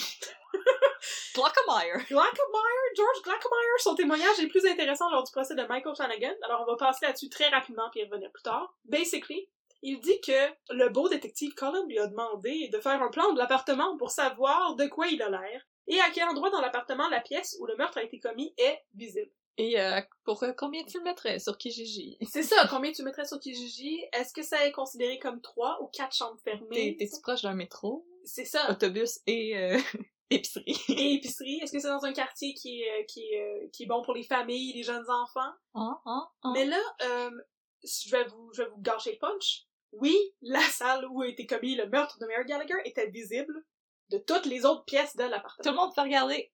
Fait que peu importe t'étais où, là, si tu voulais passer de la chambre à la cuisine ou n'importe quoi, c'est certain que t'allais voir le cadavre de Mary Gallagher. Ça se pouvait pas d'être dans l'appartement puis de faire semblant que, ben oui, ça se pouvait de faire semblant, mais ça se pouvait pas d'être là puis de dire que t'avais rien vu. Le Sauf cadavre si était t'as- trop en évidence. Sauf que c'est un torticolis pis t'es pogné pour regarder par en haut. Ouais, c'est ça. Alors, ensuite, ils ont convoqué à la barre James Connolly, qui s'est avéré être le mari de Mary Gallagher. Elle était mariée, la coquine! Oh, ben maudit! Je sais. Alors, il a dit que... On va de plot twist en plot twist. On va de plot twist en plot twist. Alors, James Connolly dit que sa femme avait approximativement 45 ans. Bravo, elle connaissait pas l'âge de sa femme. et qu'il s'était marié six ans auparavant. Et que depuis, il était séparé d'elle. Il était séparé depuis deux ans. Mais là, ils se sont mariés tard. Ils se sont mariés très tard. Alors, Mais euh, nos auditoristes euh, célibataires, n'ayez crainte. L'amour, ça peut arriver n'importe quand. c'est ça que ça m'a inspiré, ce segment-là de l'histoire. En 1879, six ans auparavant, en 1873, à l'âge de 39 ans, Mary Gallagher a trouvé l'amour et s'est mariée. Comme quoi, il est jamais trop tard. Il est jamais trop tard. Mais ensuite, elle est morte. C'est pas une inspiration pour personne. Maintenant, il est trop tard. Maintenant, il est ne trop tard. désespérez pas. Voilà.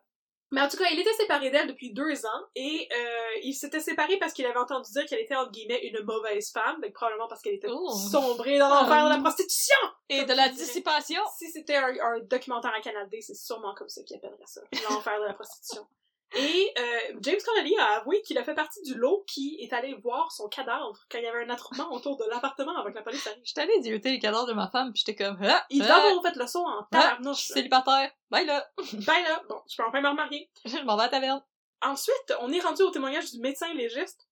Je sais pas si tu t'en rappelles la dernière fois, mais t'avais beaucoup aimé le nom du médecin légiste. Le médecin Oui, celui légiste. qui collectionne les prénoms. Oui, le médecin légiste s'appelle James John Edmund Guérin. J'aime ça. Il a trois prénoms. James, John, Edmund, Guérin. Et il y a rien là-dedans qui est Joseph. Tu sais, il y a a pas comme un nom de baptême en plus, c'est James John Edmund Guérin. C'est Mais pas seulement James, Joseph James John Edmund Guérin. Hey, si en plus c'était toutes des J, j'aurais été comme, wow, wow, wow, wow. Mais on dirait, on dirait, Pourquoi Edmund? Ça aurait pu être Jeremy, puis ça aurait été correct. je sais pas, mais avoue qu'on dirait quelqu'un qui a oublié le nom de quelqu'un. Tu sais, quand Ouais. tu oublies le nom de quelqu'un, t'es comme, ah, Stéphanie, Rebecca, tu sais. Oui, c'est comme, John, James, Edmund, Edmund Gu- Guérin? Guérin? Pis en plus, c'est comme, Oui, c'est ces moi prénoms Guérin! anglophones, pis son nom de famille, c'est Guérin. Ouais. C'est que- c'est pas Edmond, c'est Edmund avec un U. Fait que Guérin. Oh! Alors, euh, Guérin, il vient euh, au procès pour euh, faire le, le petit peu de gore que tout le monde a- que tout le monde adore tellement. Qui Ah, est, euh, Mangez pas tout le monde. Il euh, répertorie. C'est un mot, ça? Oui. Ok, parfait. Il répertorie les blessures sur les Oh! Il fait un inventaire. Il fait un inventaire des blessures pour le jury, et donc il dit qu'il y avait trois blessures sur le front. Par blessure, on veut dire coup de hache.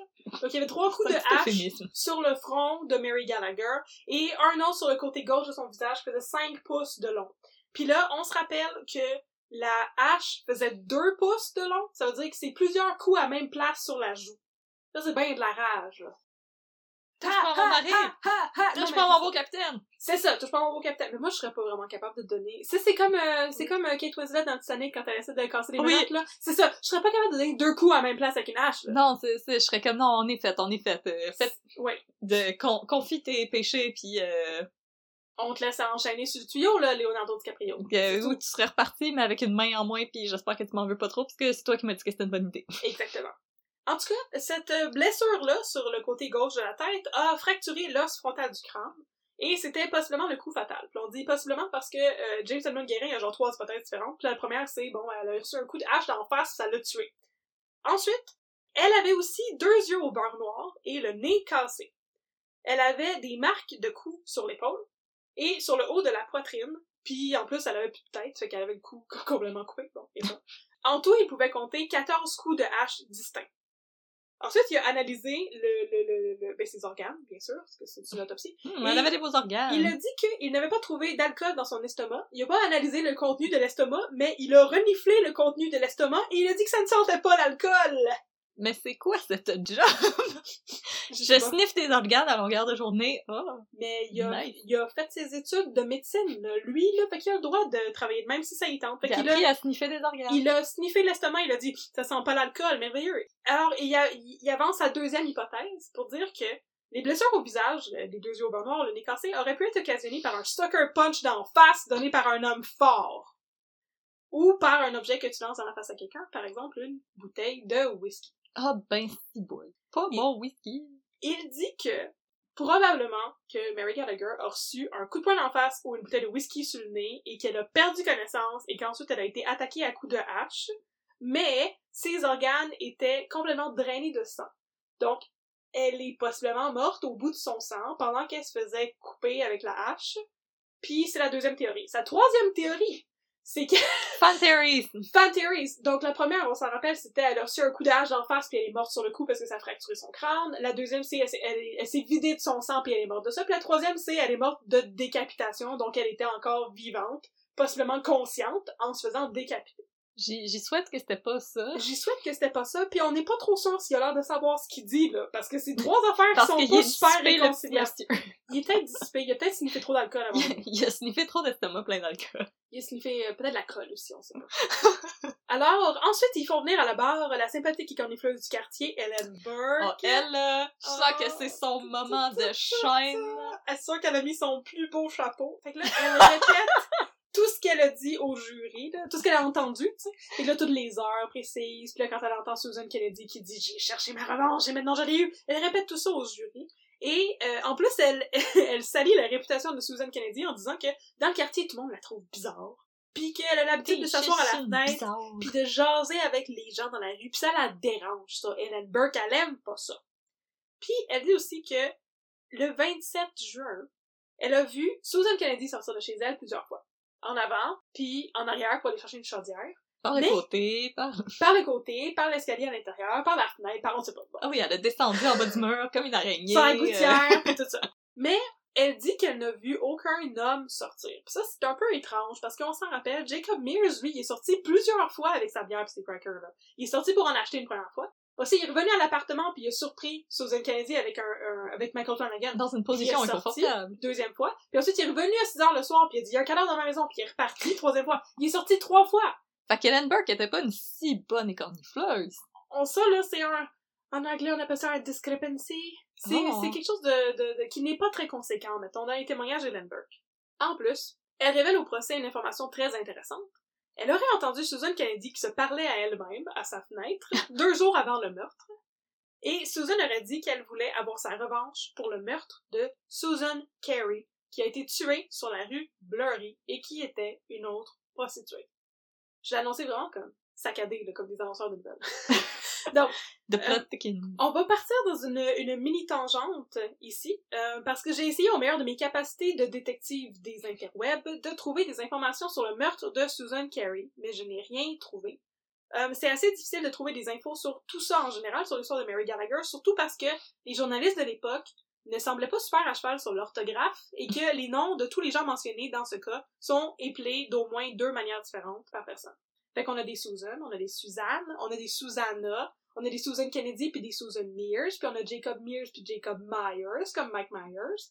Puis on a euh, la voisine Catherine Colden, qui est aussi Catherine Golden. Puis là, Susan Carey, mais là, c'est devenu un petit peu compliqué. Bon. J'ai rien trouvé sur Susan Carey, même en essayant plein d'orthographes différents.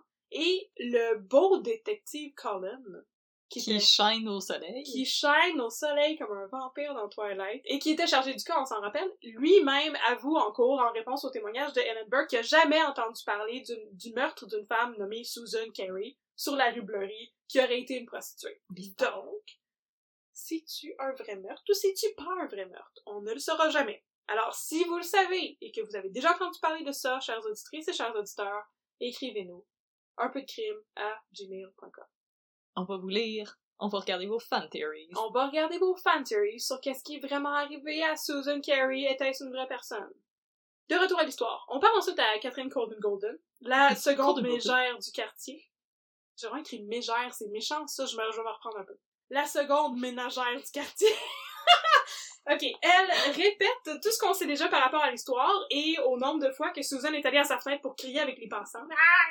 Et elle ajoute ici une information nouvelle. Vers 3 heures de l'après-midi, elle a entendu Susan parler aux enfants dans la rue, tu sais, les enfants qui... euh, Les enfants sous. les enfants sous qui vont plus tard tourmenter son mari, et elle leur a dit Personne ne peut rien dire de mal à propos de moi, je n'ai jamais tué personne. Moi aussi, euh, je, je prends mes journées pour aller me promener dans la ville et dire aux gens que j'ai tué personne. En passant, j'ai jamais tué personne. Hey, je voulais juste te dire, j'ai tué personne, puis les gens sont comme, merci, moi non plus. Fait que là, comme ça, on est clear. On voilà. est- tout le monde est clear. Là, on peut continuer à avoir des interactions. N'oubliez pas juste- de confirmer avec tout le monde, tout le temps, que vous avez tué personne. Ouais. Puis que eux autres ont tué personne aussi. C'est la Exactement. faut Comme c'est- on, a- on appelle ça vivre en société. Oui, exactement. Alors, est-ce qu'elle est en train de se créer un alibi? Ça, ça semble probable. Non, Et, non. Bon, on, on le sait pas, on le saura pas, parce que comme j'ai déjà dit, euh, les maîtres euh, McMaster et Green Shields, ben, ils ont pas vraiment de défense pour Susan Kennedy. Sa défense est assez déficiente. Sa défense est... Et-! Et les articles ne disent, les articles qui, qui transcrivent intégralement les témoignages de cours, euh, ne disent jamais quels ont été les, les arguments employés par les avocats McMaster et Green Shields Leurs arguments, c'est come on. Come on, là! Come on. Check est là! Elle Check pas l'air capable de faire ça! Là, là, elle a des petits bras de même, là. Je peux passer mes doigts de même, là, pour tenir ses petits bras, là. Peut-être qu'ils ont fait comme au, euh, au procès de O.J. Simpson, puis là, au lieu de mettre sa main dans le gant, c'était capable de lever la hache de deux pouces? Ah, check ça. comme, Oh non, non, je suis faible, je suis une femme faible. If I can't lift the axe, you must quit! Ah, voilà! C'est no axe C'est quit. là que ça vient. ah. Johnny Cochran n'avait rien inventé. Alors, le maître Devlin, le procureur de la couronne, convoque ensuite à la barre euh, Neil McKinney, le constable. C'est le Oh. policier qui a arrêté Susan Kennedy quand elle faisait semblant de dormir. Dans ma tête, il y a une belle moustache. Mmh. Ah, probablement, hein, ça se peut. Hein. Et euh, donc, il dit à la cour que oui, il pensait que Susan faisait juste semblant d'être saoule et semblant de dormir. Et il a dit C'est une que bonne actrice. il a dit que quand il l'a réveillée et, euh, ben, arrêtée, on était en été, on s'en rappelle, on était en juin, elle portait plusieurs épaisseurs de linge superposées. Genre plusieurs robes, les Elle unes était par-dessus les autres. Elle était vraiment rugueux. Mais lui, il trouvait ça très suspicieux parce qu'il avait jamais entendu parler du houga. Il sait pas ce qui manque. Les chandelles à vanille, les tapis à poils longs, puis Oh. les petites euh, fairy lights, ça a changé ma vie. Il aurait pu rendre le poste de police de la rue Young tellement plus huggalig si seulement il avait su, mais Avec juste un petit peu d'encens puis des gros cardigans beige. Puis des tapis en shag. Hey. Alors, euh, Neil McKinnon, McKinney, pardon, pas McKinnon, McKinney, là je doute de son nom. En tout cas, on n'ira pas checker. Si je me trompe, euh, vous me le direz par la suite. Alors, euh, Neil McKinney et les trois autres policiers, on s'en rappelle, ceux qui ont ramassé dans la rue, ils lui demandent d'enlever ses robes. Je sais pas trop pourquoi t'aurais le droit de faire ça, là. Pff, Euh, je pense que la police dans le temps était peut-être un petit peu moins surveillée. C'est comme, euh, madame, euh, ôte- ôte- ôtez vos robes, madame. Comme, mais vous êtes quatre policiers, je ne suis qu'une jeune femme avec des... Bon, fait que là, C'est elle le enlève... début, euh, c'est le début d'un, d'un vidéo euh, que vous pouvez regarder euh, sur les internets. Oh, Oh! On ne spécifiera pas quel genre, peut-être du oublie- unboxing. Ah, oubliez pas de vous mettre en mode euh, incognito euh, quand vous regardez ces vidéos-là. Alors, elle enlève ses différentes robes et il remarque avoir des policiers qui portait- essayent de pas trop souffler. C'est ça. Elle remarque, il remarque, les policiers, qu'elle portait un tablier taché de sang. Tadam! Ben, C'est d'un coup qu'elle nous préparait un ragoût. Hein? Hein? Hein? C'est vrai. Ou qu'elle faisait du boudin. Hein? Ensuite, ils appellent, c'est interminable ce procès, mon dieu, tellement de témoins. Il y a moins de témoins dans les autres procès qu'il Ben oui, mais c'est parce qu'ils font, ils font venir tous les voisins, parce que les voisins, il y avait pas de TV, fait qu'ils faisaient juste euh, écouter aux portes. Ouais.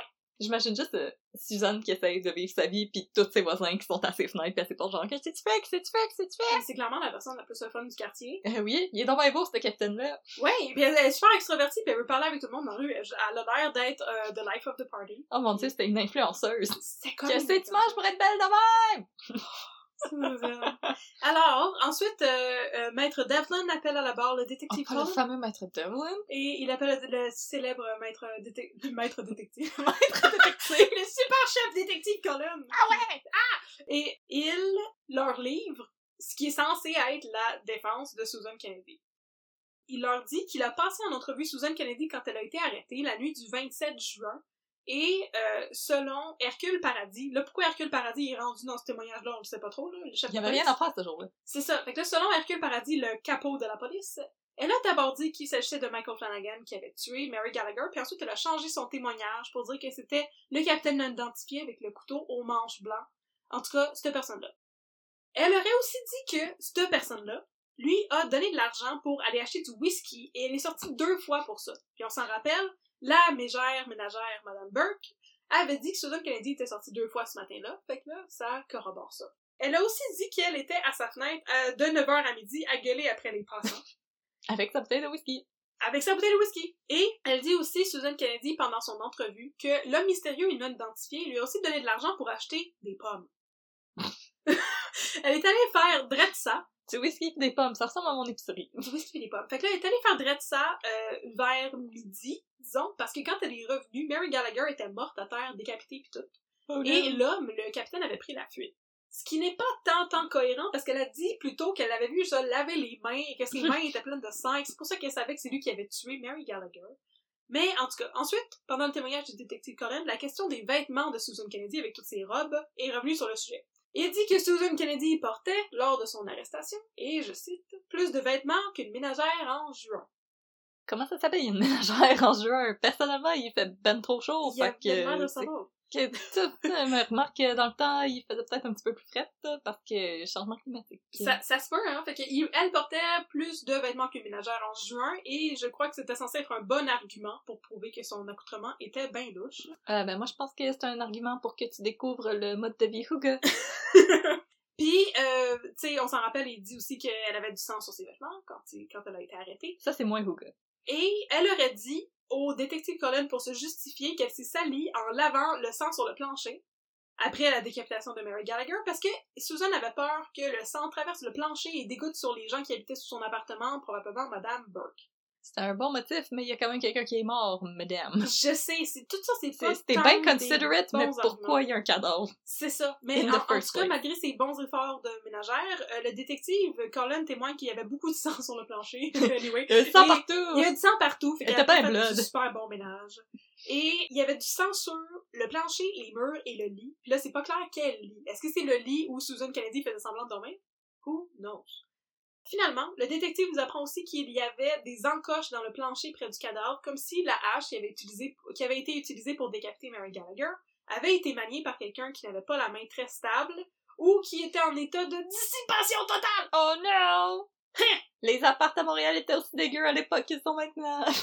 c'est ce que j'ai appris. Avec des encoches de hache dans le plancher puis du sang partout. Ah, tu poses pas trop de questions. Fait que là, fun fact, euh, le détective Colin dit que la victime, Mary Gallagher, avait l'air d'avoir 35 ans et qu'il ne s'est jamais vraiment attardé à réfléchir à la question des cheveux blancs, parce qu'elle avait la tête blanche. Il y, a- il y a des gens qui blanchissent tôt, par Oui, c'est ça. Alors lui, il dit qu'il il s'était jamais attardé à réfléchir à la question des cheveux blancs et de quel âge tu commences à en avoir. Fait qu'il est bien ben ingénieux. Il est pas âgiste. Le détective Colin, là, il est pas âgiste pantoute.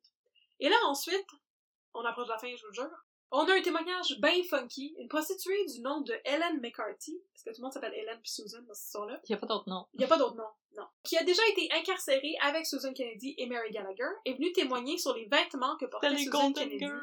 C'était les Golden Girls. Elles étaient incarcérées ensemble pour Oh, vagabondage.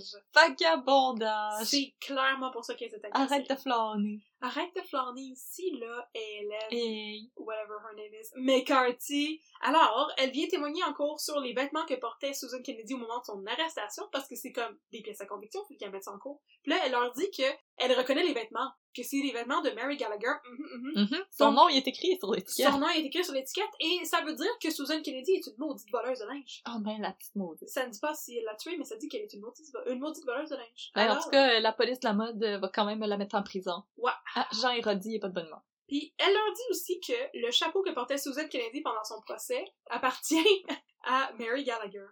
Oh non! Non! Fait que là, en plus, Non, touche pas non mon chapeau! elle l'a tué, mais elle a volé son linge et son chapeau! Et là, il y a un juré qui fait un commentaire et qui dit « Ça se peut pas, ça ressemble à tous les chapeaux dans la ville. Euh, ce jury-là, il était dans la police de la mode? Il s'appelait-tu euh, Jean Héroldi Il euh, était, père? il était probablement euh, arrière-arrière-grand-père. Il était probablement dans la police de la mode. C'est le même chapeau que tout le monde, maudite paysanne. Alors ensuite, ils appellent Jacob Mears et Jacob Mears ne témoigne pas parce qu'il ne peut pas témoigner en cours contre sa femme.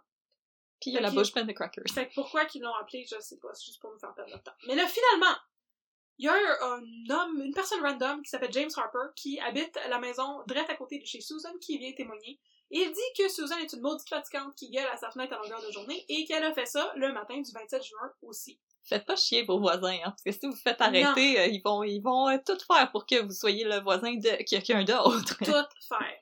Le 27 juin, il vient dire à Susan Kennedy vers midi d'arrêter de faire du bruit, sinon il va la faire arrêter. Et vers 13 heures, il va chercher deux constables qui n'ont jamais été mentionnés dans cette histoire, qui s'appellent les constables McCormick et constable Kerrigan. Et il les amène chez Susan Kennedy. Tout le monde était rendu chez elle. Tous les trois, ils remarquent que Susan a des scratchs d'en face, comme s'il venait de se battre, mais il n'entre pas dans la maison, par contre. parce que, ben, s'ils étaient entrés dans la maison, probablement qu'ils auraient trouvé un cadavre. Ta, ta, ta. Mais Ça avait scrappé en journée. Il fallait que le fils de Madame Burke soit celui qui découvre le cadavre, pauvre enfant. Pauvre enfant de 13 ans. Alors, après avoir écouté tous ces beaux témoignages, le jury délibère et on sait pas trop combien de temps, mais Susan Kennedy est trouvée coupable de Suzanne! Le 10 octobre, le juge Monk annonce sa sentence d'une manière un peu extra. Là, je vais vous lire ça, ça, ça vaut la peine. My body is ready. Je vais faire avec une belle voix grave. Ok. Allô, Susan Kennedy. Susan Kennedy, après un long procès, vous avez été trouvée coupable et consciencieuse et respectable d'avoir tué l'infortunée Mary Gallagher. Votre crime m'a été des plus odieux. Vous avez tué votre semblable sans avoir seulement donné à cette pauvre malheureuse le temps de se préparer à paraître devant son Dieu, sans même lui donner le temps de murmurer une dernière prière. Le jury, tout en reconnaissant votre culpabilité, vous a recommandé à la clémence de la cour. Mais il est de mon devoir de vous dire en ce moment que vous ne pouvez pas vous attendre à aucune pitié de la part des hommes. C'est pourquoi vous devrez vous adresser à Dieu afin d'obtenir son pardon. Ne vous entretenez pas de vaines espérances. La religion seule peut maintenant vous venir en aide. Efforcez-vous donc pendant le court séjour que vous avez à passer sur terre de mériter par votre repentir le pardon du juge éternel. La sentence de la cour est que vous soyez transféré de cette cour à la prison commune du district de Montréal, et de là au lieu d'exécution pour y être pendu par le cou jusqu'à ce que mort s'en suive, le 5 décembre prochain, et que Dieu ait pitié de votre âme! Je dis tout ça qui entendait Carmina Burana dans ma tête C'était pas mal rough. Le juge, il la trouvait Le- pas le sympathique, juge, euh, Susan Kennedy. Le juge, il était comme, euh, Madame, moi, je faisais mon magasinage de Noël en paix, pis là, t'as comme tout scrappé mes plans, là. C'est ça. Puis euh, j'aime beaucoup qu'il dit, euh, vous, vous y avez pas laissé le temps de, de s'arranger avant Oui. de passer en avant de Dieu. Elle a même pas pu se, se remettre un petit peu de rouge à lèvres pour être à son meilleur en avant de, en avant du monsieur euh, ou de la madame. Puis en plus, elle a pas seulement volé son linge. Ah hein? non, elle est arrivée tout nu Ah, au paradis, pas, tout nu, pas de tête avec sa main à côté de son cadavre. C'est comme quand on parlait tantôt, puis tu m'as dit, t'as-tu regardé Blind Manor? Puis que j'ai peur de mourir dans un outfit que j'aime pas, puis d'être pognée avec pour l'éternité. Mais là, elle, C'est ça que j'ai appris dans Blind Manor. elle est, est pognée les, les seins à l'air pour le reste de sa vie. Pas de tête. Est pas de. Puis pas de tête, puis pas de main. La, c'est mal parti. C'est Ah. mal parti pour l'éternité. C'est vraiment mal parti. Et en entendant sa terrible sentence, Susan Kennedy s'écrit « Je ne suis pas coupable et Flanagan est pareillement innocent! » Tout ça vient des journaux, textuellement. Waouh, waouh, waouh. Bref, Susan Kennedy est condamnée à mort. Et là, on arrive dans le procès de Michael Flanagan. Michael Flanagan! Le procès de Michael Flanagan est plus bref, mais ô combien divertissant. Oh là là. Alors, pendant ce temps, lui aussi était en procès. En fait, c'est comme 3-4 jours après. Et l'avocat de la justice, l'avocat de la couronne, est encore le brave maître Devlin. Je le, je le vois très ingénu avec des petits cheveux frisés. euh, Oh, un et petit il- visage de chérubin. il parle tellement bien. Puis là, il vient de gagner son premier procès. C'est bravo. Oh, il est tout content, il a sa médaille et son trophée. Les avocats de la défense sont le maître Coyle et le maître McGibbon. Ah, ça, c'est deux nouveau. vieux monsieur. Oh non, non, McGibbon est un petit nouveau qui va faire Ah. bien des vagues. Oh! Oh! Et euh, c'est ça, son procès est très très intéressant parce que, voyez-vous, euh, Michael Flanagan, le marin, a un alibi très très solide. Il a dit à tout le monde que c'était pas lui, puis tout le monde a fait oh, oh. C'est à peu près ça. Voyez-vous, pendant que Mary Gallagher se faisait sauvagement décapiter à coups de hache de deux pouces, Michael Flanagan dormait parce qu'il était en boisson. Dissipation. Dissipation. Il est en train de dissiper sa boisson. Il était en train de dissiper sa boisson et il dormait dans une des autres pièces d'où on pouvait apparemment voir la scène du crime. Ça tombe bien, n'est-ce pas? Ouais. Alors, pendant son procès, son frère James et sa mère Jane Tierney et un de ses collègues, John Morton, Sa mère James et sa mère Jamesette et son collègue James. James In. Fait que tous les James viennent témoigner pour dire que Michael Flanagan, il dort vraiment dur, surtout quand il est en dissipation. C'est genre un ado! Un ado de 16 ans! Ça a tellement pas d'allure comme Ah. argument. That awkward Trois. moment. Trois personnes qui viennent témoigner qui dort dur. Il dort dur, alors s'il vous plaît, je peux passer à la balayeuse, Ah. il dit pas un mot. Oh mon dieu. Fait que là, Devlin euh, ouvre en disant que si le jury veut innocenter Michael Flanagan, il faut que le jury soit convaincu que celui-ci était capable de, de dormir, alors qu'une femme se faisait frapper et tuer comme un buffle à 10 pieds de lui. T'es Killed like an ox. Oh! Oh! Ok! Non, il, est- il est C'est- très, il est très poétique. C'est quelque chose qui arrivait souvent dans ce temps-là? Je- Je, je sais pas. Euh, on apprend aussi pendant le procès de Michael Flanagan que quand il a été arrêté par le constable euh, Thomas McCormick, ses vêtements étaient tout mouillés. Le lendemain du meurtre. Il venait de prendre son bain. C'est parce qu'il pleuvait ce jour-là et qu'il marchait dehors, pas de parapluie. Et ben l'inconvénient de ça, c'est que aucune trace de sang n'a été retrouvée sur ses vêtements, alors qu'il y avait full de sang sur les vêtements de Susan Kennedy qui portait 4-5 robes d'épaisseur, là, on s'en rappelle. Il était parti pleurer dans la pluie. Il était parti pleurer dans la pluie pour pas que ça paraisse comme Mario Pelcha. C'est Mario Pelcha. hein? Oui, c'est Mario Pacha Yes. qui voulait comme cacher un meurtre. Mario Alors- c'était une blague. Alors, la pluie qui a chassé le sang pourrait être un facteur allant dans le sens de l'innocentement de Michael Flanagan. Et malgré cela, Devlin croit que Flanagan était parti de la maison de Susan Kennedy et planifiait y retourner le soir même pour l'aider à disposer du cadavre. Mais possiblement que quand il est revenu vers la maison, ben, il a vu qu'il y avait un attroupement, il a compris qu'il se passait quelque chose, mais dans tous les cas... Puis il est reparti en sifflant puis en regardant par en haut. Mais sinon, il est peut-être juste parti en dissipation puis il a oublié qu'il était censé retourner l'aider à nettoyer la scène de crime. Ah, je...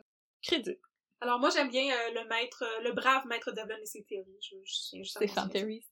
Alors, euh, ensuite, les autres témoignages sont sensiblement les mêmes. Fait qu'on a tous les autres témoins qui étaient dans le procès précédent. Les coronaires, Joseph Jones. Le médecin légiste, Monsieur Chose, Chose, Chose Guérin. James John Edmund Guérin. Monsieur George Glackmeyer, rien. Glaucomire. Et là, je vais vous parler de son témoignage. Il donne un détail intéressant dans son témoignage. Il dit que c'est un petit appartement de deux pièces avec un couloir, un escalier en avant à l'intérieur sans doute, parce que c'est l'escalier euh, par lequel tout le voisinage vient voir le cadavre. fait que j'imagine que c'est pas comme barré ni rien. Donc, il y a un escalier et un escalier en arrière qui descend dans la cour, rendant possible la fuite d'un suspect potentiel, hein, comme Michael Flanagan ou le Ou le capitaine beau sans nom. capitaine. Exactement. Il montre le plan de l'appartement et il indique où a, tr- où a été trouvé le cadavre et où euh, Michael Flanagan dormait supposément quand Dur. Mary Gallagher a été tué. Et il calcule que le lit- entre le lit et le cadavre, il y avait 19 pieds de distance. Et dans ces 19 pieds, il n'y avait qu'une seule cloison, un seul mur qui était très très mince, parce qu'on est à Montréal, tu sais, on s'entend et qu'il n'y avait aucune autre obstruction au son. Alors, selon George Lackmeyer, c'est impossible que Michael Flanagan est en train de dormir. Mais George Lackmeyer est un architecte, ce n'est pas un, je sais pas trop qu'est-ce que ça y aurait pris comme Un ingénieur du son. Un ingénieur du son, voilà. Je pense pas Alors, qu'il y avait ça à l'époque. c'est ça. Encore plus incriminant, c'est le témoignage d'un monsieur du nom de Michael Rogers, qui était pas dans le procès précédent, et qui Ah. dit avoir vu Michael Flanagan le jour du meurtre à 14h30 quand il marchait sur la rue Murray, qui est pas très loin de la rue William. Alors que Michael Flanagan marchait sur la rue, il n'avait pas du tout l'air sous. Il était 2h30 l'après-midi. Marchait drette. Mary Gallagher a été tuée aux alentours de midi 30, donc c'était deux heures plus tard, il n'avait pas du tout l'air sous. Alors, est-ce que c'est possible que Michael Flanagan, au moment du meurtre, dormait parce qu'il était trop sous? On se le demande. Finalement, pendant ce procès-là, Jacob Mears a enfin le droit de parler. Yay! Mais il y avait la bouche pleine de crackers. Il avait la bouche pleine de crackers, pour petit bout, et il raconte à tout le monde l'histoire de la bière et des crackers, et le fait qu'il a pogné sa femme avec Michael Flanagan à midi, juste avant l'heure supposée du crime. Et là, en fait, ce que Jacob Mears dit, c'est que il a pogné Susan et Michael Flanagan ensemble le matin. Le midi, c'est pas le matin, on s'entend. Et quand le jugement qui résume le témoignage, il dit on peut retracer les mouvements de l'accusé jusqu'à midi, le moment où le mari est arrivé et a trouvé le prisonnier au lit avec sa femme. Donc, c'était pas le matin. Et les mouvements de Jacob Mears pendant cette journée-là sont pas très clairs. Lui dit avoir été absent toute la journée. Il est parti le matin s'acheter acheter des crackers. Il est revenu en avant-midi. Il a surpris sa femme avec Michael Flanagan. Il est reparti. Il est revenu au souper. Or, Catherine Corden, la maudite éconifleuse numéro 2, l'a dit l'avoir vu revenir à la maison à plusieurs reprises, soit entre midi et midi et demi. C'est pas trop clair où est-ce qu'il était pendant la journée, mais il y a Oui. personne qui a l'air de s'en euh, formaliser plus que ça. C'est parce qu'il checkait les spéciaux dans les différentes épiceries pour ses crackers. C'est ça. Fait que là, le juge Monk parle, c'est encore le juge Monk, l'honorable, honorable Monk, euh, parle Monk. au jury avant que le jury sortir et il a l'air pas mal convaincu que Michael Flanagan est coupable. Par contre, il avoue que il a été impressionné par la manière éloquente et ingénieuse dont un nouveau membre du barreau, Maître McGibbon, a présenté le cas. Oh, il a fait des remous dans ses bobettes. Pas tout ça. Moi, je pense qu'il y avait un petit crush sur Ouais, Maître moi, je pense qu'il a fait une tente avec sa toge. Ça, ça pourrait. Il lui a fait beaucoup de compliments, un petit peu comme le maître Devlin, qui a complimenté McGibbon sur ses capacités et son éloquence pendant son élocution de fermeture. Ben, voyons, les boys, arrêtez de faire des high-fives puis faites un procès. Je sais. Ils ont tous, ils ont tous perdu de vue, là. C'était quoi l'objectif? Ils sont juste en train de se faire des compliments et de dire qu'ils ont donc des bons, qu'ils ont donc des beaux cheveux. Voilà. Mais là, malgré ça, les preuves sont pas mal claires. Le suspect a été vu à midi, juste avant l'heure du crime, par Jacob Mears, qui l'a pogné à coucher avec sa femme. Et ensuite à 14h30 par Michael Rogers, et dans aucun cas, il n'était sous. Donc, soit il est coupable de meurtre, délibéré, comme qu'ils disent, willful murder, soit il euh, est complice de Susan Kennedy. C'est impossible qu'il ait dormi. Alors le jury se retire pour délibérer, et trois ans plus tard, ils reviennent dans la salle de cours et ils demandent s'ils peuvent écarter complètement le témoignage de Jacob Mears. Je pensais que t'allais dire est-ce qu'on peut écarter? Écarter Ah, le maître McGibbon? On va l'écarter. Voyons donc. Le juge aurait bien trop aimé ça. Hey. Alors, ils demandent s'ils peuvent écarter le témoignage de Jacob Mears, et le juge demande pourquoi, prétextant que c'est très grave d'ignorer de la sorte une preuve. Et un jury répond que le jury a l'impression que Jacob Mears n'a pas toute sa tête. Le juge leur dit qu'il est impossible de retirer un témoignage à moins qu'ils aient l'impression que Mears est, et je cite, un lunatique ou un irresponsable. Alors les jurés sortirent de nouveau et ils reviennent en rejetant le, le, le témoignage de Jacob Mears. Définitivement un irresponsable. Michael Flanagan, as-tu deviné? Innocent. Innocent! Il n'est pas coupable de meurtre délibéré! Il a évité la peine de mort! Bravo, Michael Oh wow, il y a une gang de monsieur qui ont innocenté un monsieur. Yeah! Shocking. Deuxième procès de Michael Flanagan. Le 7 octobre. J'espère qu'ils ont eu le temps de faire dodo entre-temps. C'est, euh, ben, en tout cas, Maître, Maître Coyle puis Maître McGibbon, là, ils dorment pas beaucoup dans cette histoire-là. Trois ou quatre jours plus tard, le 7 octobre, Michael Flanagan a un deuxième procès, non pas pour meurtre délibéré, mais pour complicité dans un crime. Et pour la couronne, on a encore Maître Devlin, mais aussi un autre procureur supplémentaire, Maître Archambault. Peut-être que Devlin était découragé parce qu'il venait de perdre un cas qui était comme très, très évidemment gagné dès le début, mais euh, apparemment, les jurys ont été convaincus par l'histoire de « je dormais parce que j'étais sous ». Et de juste écarter un témoignage parce que c'est pas mon affaire. Ça fait pas mon affaire, puis on trouve qu'il a l'air bizarre, Jacob Mears, on peut pas l'écouter. T'es un bizarre, on veut pas te parler. Et pour la défense, on a encore le flamboyant duo Coyle McGibbon. Et là, il se passe quelque chose de vraiment bizarre. Il passe en, en, en témoin, en témoignage. Il passe en témoin, ça se dit quoi ça? J'écris n'importe quoi dans mes notes. On invente des thèmes. Il passe en témoin une foule de gens qu'on a déjà entendu. Le coroner, Dr. Guérin, James Connolly, le mari de Mary Gallagher, le constable McKinnon, Détective Cullen, Ellen Burke, Catherine Colden, les voisines, Jacob Mears, Thomas McCormick, l'autre constable qui a arrêté Michael Flanagan, George Blackmeyer, et le clerc, le, le clerk, le clerc de la ville, M. Schiller, qui confirme que Susan Kennedy a été condamnée à mort. Et après ça, la, la couronne, comme, abandonnée. Ah, on est tanné. Ok, je vais vous, je vais vous paraphraser ce qui se passe. Toutes les, ça, c'est comme des dialogues qui sont dans le journal, tu sais. Devlin dit, à mon avis, il manque des liens pour la chaîne de preuves. Je laisserai à la cour le droit de décider si on devrait procéder ou non avec le procès.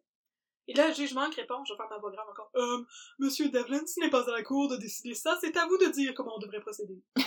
le Devlin répond, ben, je vous propose de, je vous propose de décider à ma place. Et le juge manque lui répond, After you, euh, after les, you. les principes de loi sont très faibles, mais on devrait prendre en considération s'il y a assez de preuves pour continuer. Et si vous pensez qu'il n'y a, qu'il n'y a pas assez de preuves, vous n'avez qu'à le dire au jury. Maître Coyle, qu'est-ce qu'on devrait faire? Et là, Coyle, l'avocat de la défense, répond Oh, je suis bien d'accord avec mon honorable ami Devlin. Ce n'est pas souvent qu'on peut être en accord et il me fait grand plaisir d'être de la même opinion que lui. Et là, la foule éclate de rire et les officiers du tribunal la font taire. Mais voyons On donc. dirait une sitcom. Puis là, les deux messieurs se sont fait un high five, ils ont enlevé leur perruque, ils Oui. ont couru ensemble en sortant du courthouse en, En riant. par la main. Ils ont puis- sauté dans une décapotable et ils ont drive off into the sunset. Et là, euh, après ça, le jury délibère. Le jury, en fait, donne son verdict sans même quitter le box. Et Flanagan est encore une fois acquitté. Ben, maudit. Et euh, ils ont euh, shippé ensemble euh, les deux avocats. Ils sont clairement allés souper à taverne après, là. Ah oui. Sur Victoria Square Wassi. Ah oui.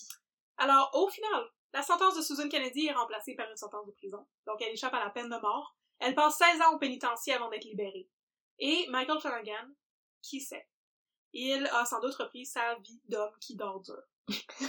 Il est retourné dormir. Fait que là, on arrive dans, dans les théories. Qu'est-ce que- qu'est-ce qu'on en pense? Les fan theories. C'est pas les fan theories, c'est juste moi. Je suis Ah. la seule fan. T'es la fan. Ben oui, parce que c'est pas, c'est pas un sujet euh, super d'actualité, là, pis j'ai pas trouvé de forum en ligne qui discute euh, qu'est-il vraiment arrivé à Mary Gallagher.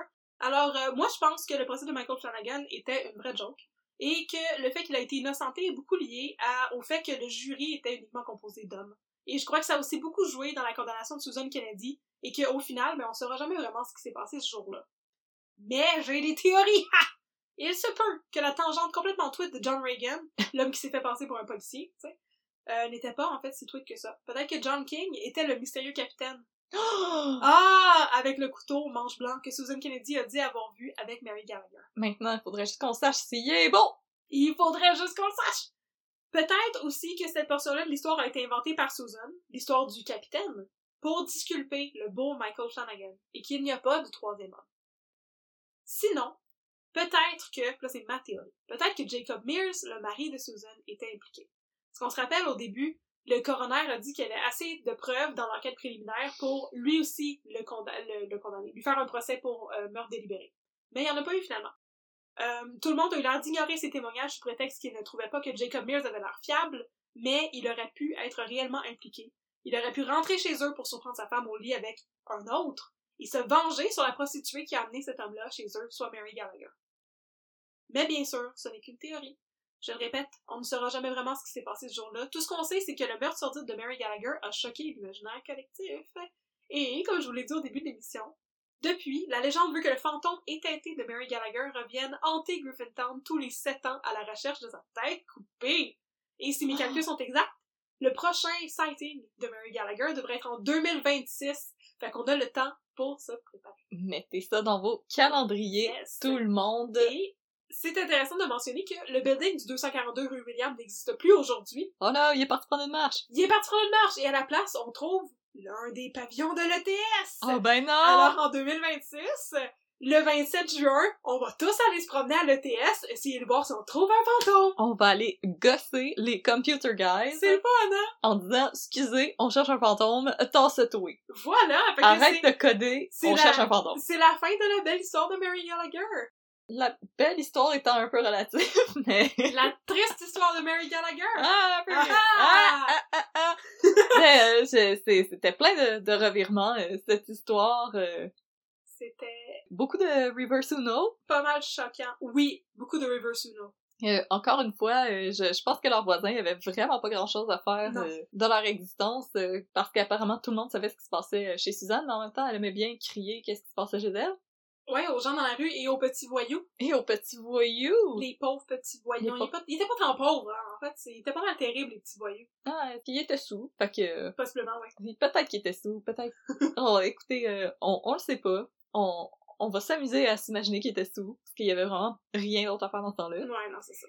Merci, Catherine, pour euh, cette, euh, cette histoire vraiment euh, détaillée et pour ton travail de, de détective. Yeah. Tu peux maintenant enlever ton chapeau et ranger ta loupe. Ah, j'ai mon chapeau puis ma loupe. Oh, mais on va pouvoir les ressortir bientôt parce qu'on va vous revenir avec d'autres cas de crimes et de paranormal au Québec et un peu au Canada francophone. Donc, si vous aimez ça, tune in la prochaine fois. Notre podcast est disponible sur Spotify et partout où vous aimez écouter des podcasts. Et on vous le répète, si vous aimeriez interagir avec nous, si vous aimeriez nous suggérer des cas, nous donner vos théories sur nos histoires abracadabrantes ou juste nous demander qu'est-ce qu'on mange pour être belle de même. On se le demande nous aussi. On se le demande nous aussi. Aujourd'hui, on mange des petits chocolats à saveur de super fruits de la marque Brookside.